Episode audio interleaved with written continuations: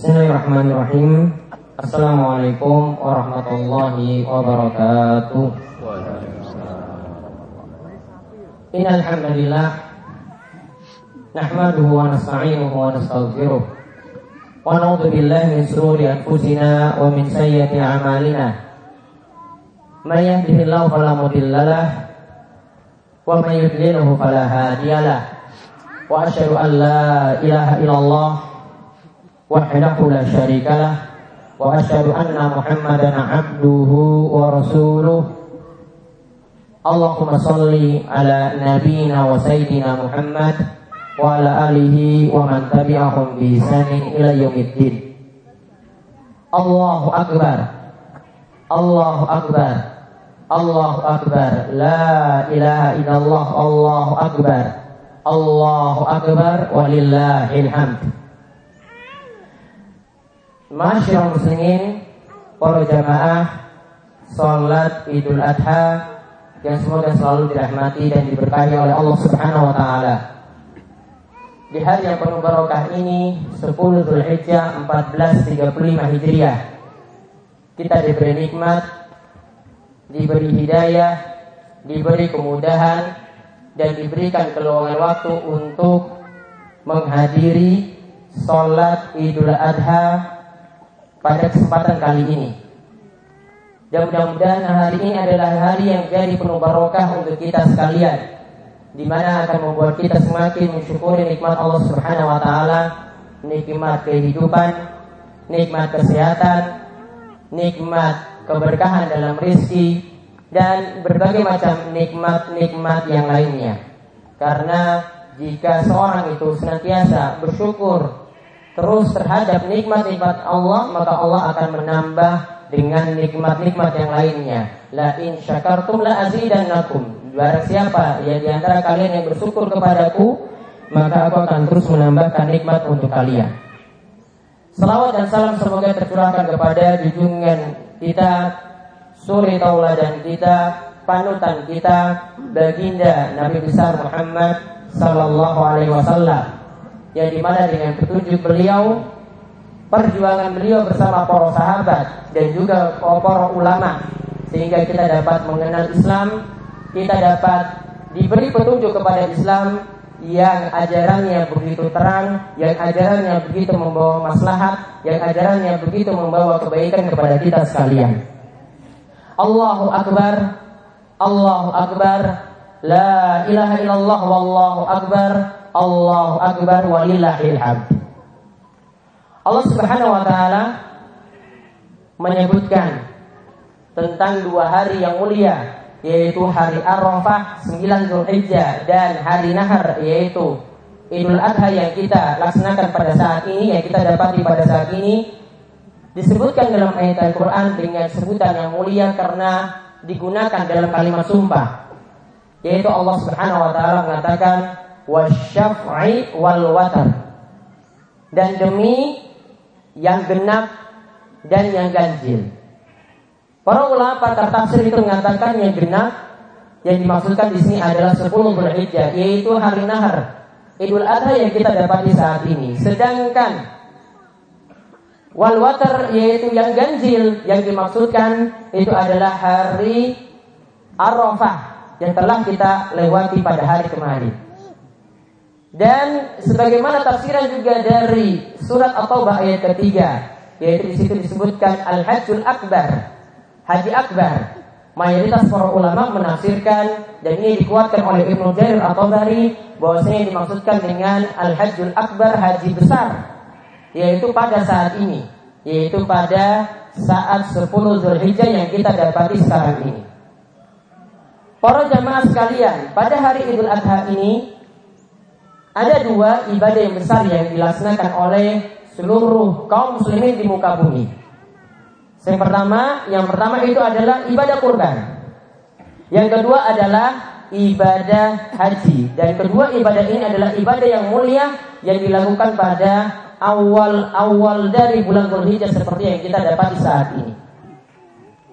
Pada kesempatan kali ini nanti saya akan menerangkan mengenai pelajaran-pelajaran penting yaitu lima pelajaran yang bisa kita ambil dari ibadah kurban. dan ibadah haji. Ada lima pelajaran penting yang bisa kita ambil dari ibadah kurban dan ibadah haji. Barangkali di sini ada yang melakukan ibadah tersebut atau ya dia melakukan kurban atau melakukan haji atau dia punya keinginan untuk berkurban atau sudah pernah berkurban atau dia punya keinginan untuk berhaji atau sudah pernah berhaji.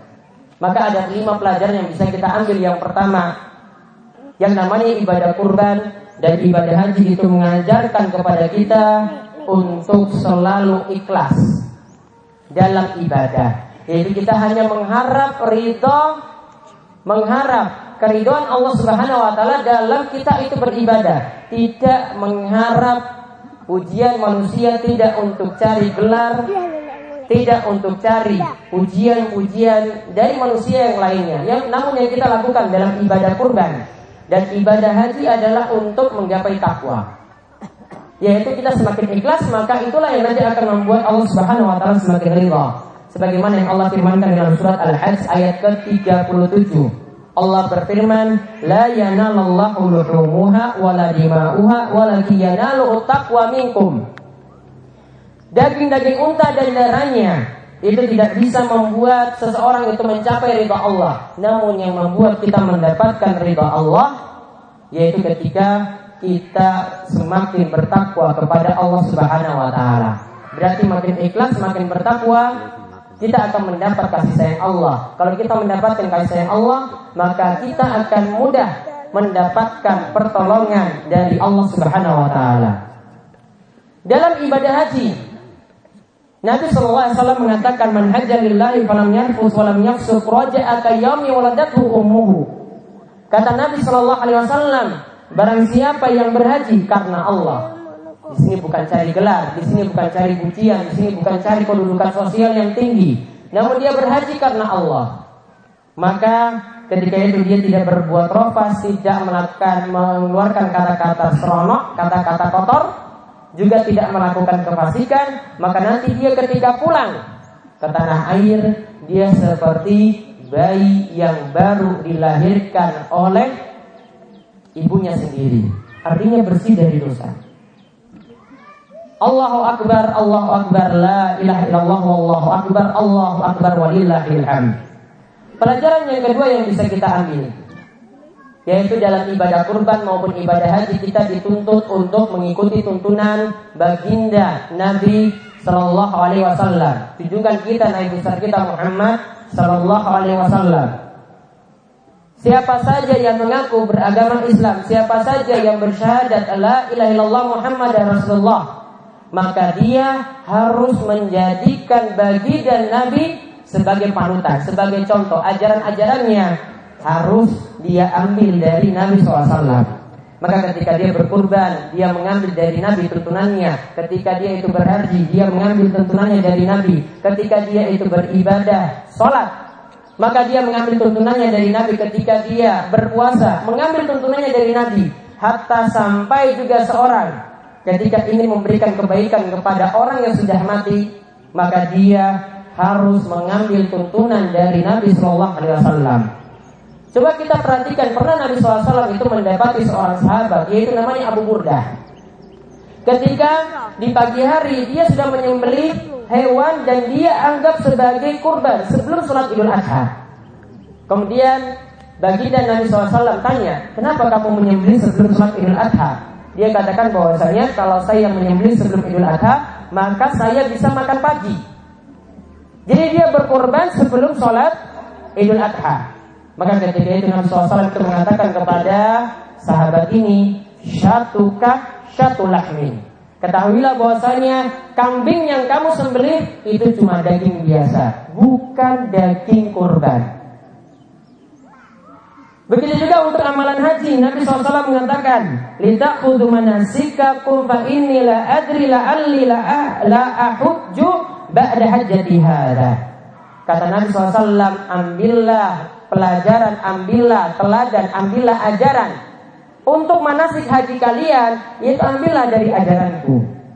Karena ketahuilah bahwasanya aku tidak tahu nanti setelah haji ini karena ketika ini haji Nabi terakhir Nabi SAW setelah haji ini aku mungkin tidak mendapati haji yang berikutnya lagi. Di awal kalimat Nabi SAW mengatakan, kalau mau berhaji, ambillah tuntunan dari kanjeng Nabi Shallallahu Alaihi Wasallam. Maka dalam ibadah kurban harus mengikuti tuntunan Nabi, dalam ibadah haji juga harus mengikuti tuntunan Nabi. Maka untuk ibadah-ibadah yang lainnya hendaklah kita menjadikan Nabi SAW sebagai panutan, kita menjadikan Nabi SAW sebagai suri toladan. Jangan kita membuat ibadah-ibadah sendiri, gawe-gawe ibadah sendiri yang tidak pernah Nabi SAW itu ajarkan karena beliau bersabda man amila amalan laisa alaihi amruna fawaradun siapa yang melakukan amalan yang tidak ada dasarnya yang tidak ada tuntunan dari kami maka amalan ibadah tersebut tertolak. Yang ketiga dalam ibadah haji dan kurban kita diajarkan untuk berusaha belajar bersodakoh Orang yang berkurban dia mesti mengorbankan 2 sampai 3 juta rupiah untuk berkorban atau untuk patungan sapi misalnya dengan dua setengah juta rupiah. Orang yang berhaji dia juga harus mengeluarkan biaya sampai puluhan juta. Sampai puluhan juta harus habis untuk berhaji ke Baitullah, berhaji ke rumah Allah Subhanahu wa taala. Maka di sini kita dituntut bisa berkorban dengan harta kita. Harta yang namanya harta itu bisa menjadi baik jika kita manfaatkan untuk kebaikan. Akan menjadi berkah jika kita manfaatkan untuk kebaikan. Namun kalau harta tersebut disia-siakan dalam kejelekan, untuk maksiat, untuk minum-minuman keras, untuk foya-foya, maka harta tersebut jadi tidak jadi harta yang bukan barokah. Padahal kalau kita bersodakoh menyalurkan harta tadi dalam kebaikan, maka kata Nabi SAW, ma nakosot sodakoh min mal. Yang namanya sodako tidaklah pernah mengurangi harta. Kata Imam Nawawi, tidak mengurangi harta ini maksudnya kekurangan harta tadi ketika dikeluarkan akan ditutup dengan pahala. Kekurangan harta tadi yang kedua akan ditutup dengan keberkahan. Berarti mungkin hartanya berkurang, namun pahalanya akan menutupinya dan keberkahan harta tersebutlah yang nanti akan menutupinya. Maka di sini kita dituntut untuk rajin-rajin bersodako Jangan sampai kita menjadi orang yang pelit, kikil lagi bakhil Yang nanti membuat harta kita menjadi tidak barokah. Dan ini Allah subhanahu wa ta'ala juga mengatakan Wa ma'anfaktum min syaitin fahuwa yukhlifuhu Wa huwa khairul razikin dan ingatlah bahwasanya barang siapa yang menafkahkan hartanya di jalan Allah Maka Allah akan menggantinya. Allah yang akan ganti.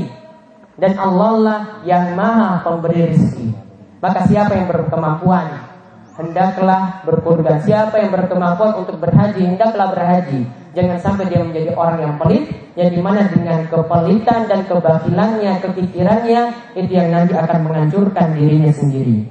Kemudian yang keempat, kita diperintahkan juga bisa belajar untuk meninggalkan larangan-larangan Allah atau hal-hal yang diharamkan. Kita bisa mengambil pelajaran ketika sudah masuk satu Zulhijjah, orang yang ingin berkurban, itu dilarang untuk memotong rambut dan untuk memotong kukunya. Ini sampai kurbannya nanti disembelih. Tujuannya apa? Kita tidak tahu hikmah yang Nabi SAW sebutkan atau yang Allah Subhanahu Wa Taala sebutkan. Namun seorang Muslim punya sifat sami'na wa.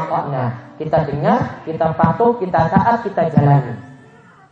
Begitu pula ketika orang itu berhaji, maka dia ketika itu meninggalkan larangan yang lebih lagi, lebih dahsyat lagi, dia tidak boleh mencumbu istrinya, tidak boleh berhubungan intim dengan istrinya, tidak boleh memakai baju seperti ini, tidak boleh memakai celana. Namun yang dia pakai cuma dua lembar kain saja, kemudian tidak boleh memakai wangi-wangian, juga tidak boleh memotong rambut dan tidak boleh memotong kukunya. Semuanya dilakukan apa? Semuanya dilakukan untuk mengharapkan ridha Allah Subhanahu wa taala. Jadi ketika kita meninggalkan maksiat, Ketika kita meninggalkan hal yang membuat diri kita mendapatkan bahaya, maka itu ada kebaikan yang Allah Subhanahu wa taala nanti akan berikan. Dan ingat bahwasanya dengan meninggalkan suatu larangan, dengan meninggalkan suatu dosa, walaupun kita mungkin meninggalkan hal-hal duniawi, namun ingatlah Allah Subhanahu wa taala akan ganti dengan yang lebih baik daripada itu. Kemudian yang terakhir, dari ibadah kurban kita diajarkan untuk rajin berzikir. Dari ibadah kurban kita diajarkan untuk rajin berzikir. Buktinya adalah ketika berkurban Nabi SAW itu membaca Bismillah. Kemudian menyebutkan Allahu Akbar ketika menyembelih. membaca bismillah dan menyebutkan Allahu Akbar ketika menyembelih. Dan ini juga guna menjalankan firman Allah Subhanahu wa taala wa fi ayyamin ma'lumat. Dan ingatlah Allah di hari-hari yang telah ditentukan. Kemudian juga dari firman Allah Subhanahu wa taala yang lainnya dalam surat Al-Baqarah ayat 203, "Waskurullaha fi ayyamin ma'dudat." Dan ingatlah Allah, berzikirlah pada Allah di hari-hari yang tertentu.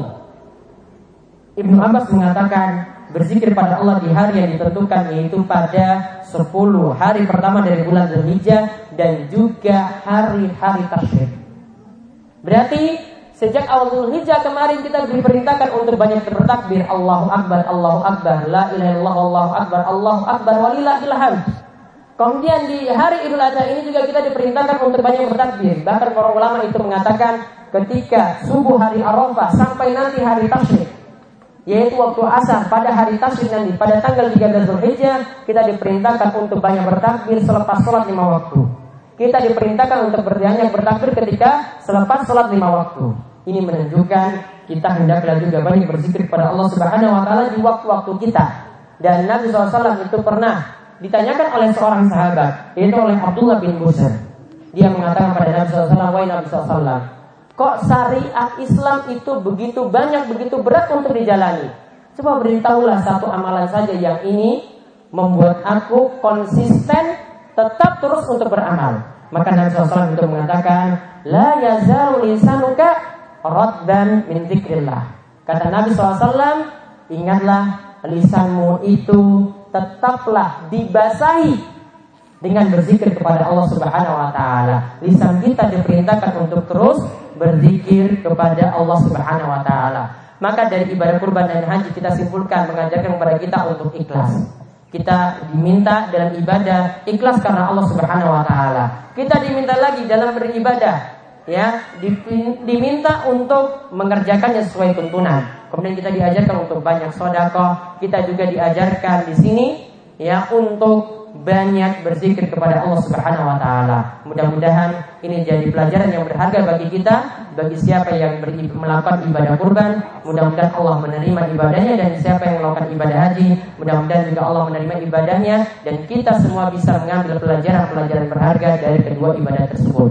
Marilah kita tutup ya ibadah kita salat Idul Adha dan khutbah ini dengan memanjatkan doa kepada Allah Subhanahu wa taala di hari yang penuh barokah ini. Allahumma fir lil muslimina wal muslimat wal mu'minina wal mu'minat. Al ahya'i minhum wal amwat innaka sami'un qaribun mujibud da'wat. Allahumma qsim lana min khasyatika ma tahulu bihi bainana wa baina ma'siyatik tuballighuna bihi jannatak wa min al-yaqini ma tuhawwinu bihi alaina masa'ib ad-dunya. Allahumma matikna bi asma'ina وأبصارنا وقوتنا ما أحييتنا واجعله وارث منا واجعل ثأرنا على من ظلمنا وانصرنا على من أدانا ولا تجعل مصيبتنا في ديننا ولا تجعل الدنيا أكبر همنا ولا مبلغ علمنا ولا تسلط علينا من لا يرحمنا اللهم إنا نسألك بأننا نشهد أنك أنت الله لا إله إلا أنت الأحد الصمد الذي لم يلد ولم يولد ولم يكن له كفوا أحد Ya Allah ya Rabb kami di hari yang penuh barokah ini di hari Nahar hari yang engkau katakan sebagai haji akbar.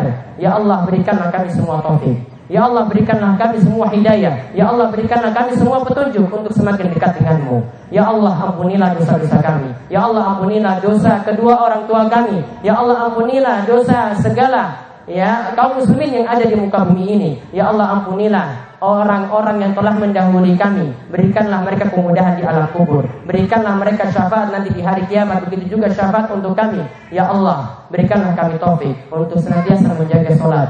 Ya Allah berikanlah kami taufik untuk senantiasa menjaga kewajiban. Ya Allah berikanlah taufik kepada istri-istri kami supaya mereka menjadi istri-istri yang taat, supaya mereka menjaga aurat-aurat mereka dari pandangan-pandangan yang tidak baik. Ya Allah berikanlah kami taufik dan berikanlah kami keberkahan kepada negeri kami ini. Ya Allah berikanlah keberkahan kepada Warak, berikanlah keberkahan kepada Panggang dan berikanlah keberkahan rezeki kepada Gunung Kidul. Ya Allah angkatlah kesulitan kepada kami. Ya Allah angkatlah kesulitan utang yang kami dapati saat ini. Ya Allah angkatlah segala macam kesulitan yang lainnya dari diri kami. Ya Allah mudahkanlah kami dalam melakukan kebaikan. Ya Allah terimalah amalan kurban kami. Ya Allah terimalah amalan haji kami. Ya Allah terimalah amalan setiap ibadah-ibadah kami yang lainnya. Ya Allah berikanlah kami taufik untuk selalu ikhlas untuk selalu beribadah, untuk mencapai ridhamu, tidak mencari, tidak untuk mengharap ridho-ridho manusia. Ya Allah, ampunilah segala dosa pemimpin kami. Ya Allah, berikanlah taufik kepada pemimpin kami yang dapat membawa kebaikan pada kami. Ya Allah, berikanlah kebaikan pada negeri ini. Ya Allah, berikanlah kami pemimpin-pemimpin yang soleh soleha. Ya Allah, bangkitkanlah para ulama yang ada di negeri kami ini. Berikanlah mereka keberkahan ilmu dan umur. Ya Allah, berikanlah kami segala macam ampunanmu. Ya Allah, berikanlah kami segala macam ampunanmu. Ya Allah, berikanlah kami segala macam ampunanmu. Rabbana atina fid dunya hasanah wa fil akhirati hasanah wa qina adzabannar. Rabbana atina fid dunya hasanah wa fil akhirati hasanah wa qina adzabannar. Rabbana atina fid dunya hasanah wa fil akhirati hasanah wa qina adzabannar. Walhamdulillahirabbil alamin.